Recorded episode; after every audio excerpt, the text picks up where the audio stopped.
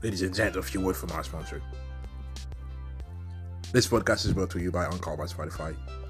This is the easiest way to make a podcast it, with everything that you need all in one place. Anchor has tools that allow you to record and edit your podcast right from your phone or your computer.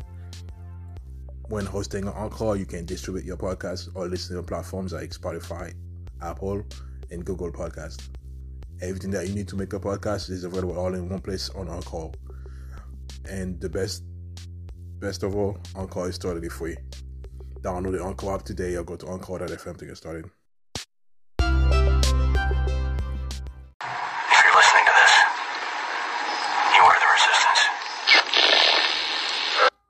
Members of the Taliban Badri 313 military unit by damaged vehicles at the former CIA base in the Deh Sabz district northeast of Kabul, Afghanistan, on Monday.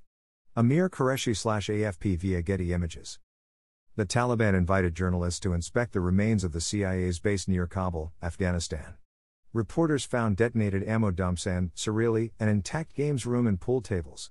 The U.S. destroyed the base as it retreated, hoping to keep intelligence from Taliban hands. Taliban militants invited journalists to the ruins of Eagle Base, the CIA base and detention facility just outside the Afghan capital of Kabul. The U.S. destroyed it while making a hasty retreat from Afghanistan after the country's government fell in mid August. Militants from the elite Badri 313 unit accompanied journalists from outlets including the Newswire AFP, the Los Angeles Times, and the Turkish news channel TRT World to inspect the site Monday. The Taliban commander Mullah Hasnain told AFP that militants watched the base for 10 days as the U.S. withdrew its forces and saw explosions at the site. We didn't stop them, even the last convoy that went by road to the airport, he said. We didn't attack them, because we followed orders from our top officials. Hasnain said one large crater at the site appeared to be an ammunition dump detonated by the U.S. on August 27.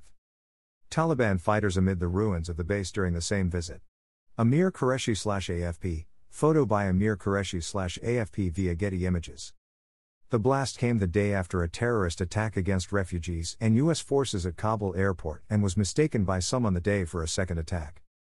Not everything was ruined, Hasnain said, pointing out what he said were intact rockets. He asked reporters not to touch them, adding, We can still shoot with them. Reporters filmed surreal scenes as they wandered the ruins, with one of the few intact buildings left at the site a recreation room with pool tables and a dartboard, reported Ali Mustafa of TRT. Nabi Bulos, a correspondent for the Los Angeles Times, tweeted footage from the interior of one building showing debris, wild dogs running inside, and rows of what appeared to be cage like or cabinet like structures in one room. Here they are saying that they found nothing, Bulos said. No computers, just empty rooms with lots of debris. They really did a number on this one. U.S. officials said the CIA detonated the base to prevent arms and intelligence from falling into the hands of the Taliban.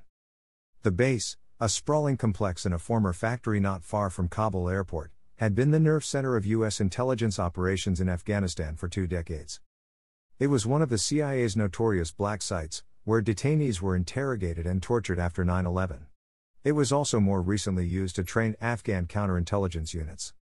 The New York Times, on the basis of an analysis of satellite footage, found that as the U.S. rushed to get citizens and allies out of Kabul in the wake of the Taliban's rise to power on August 15, clandestine evacuations had taken place from the base.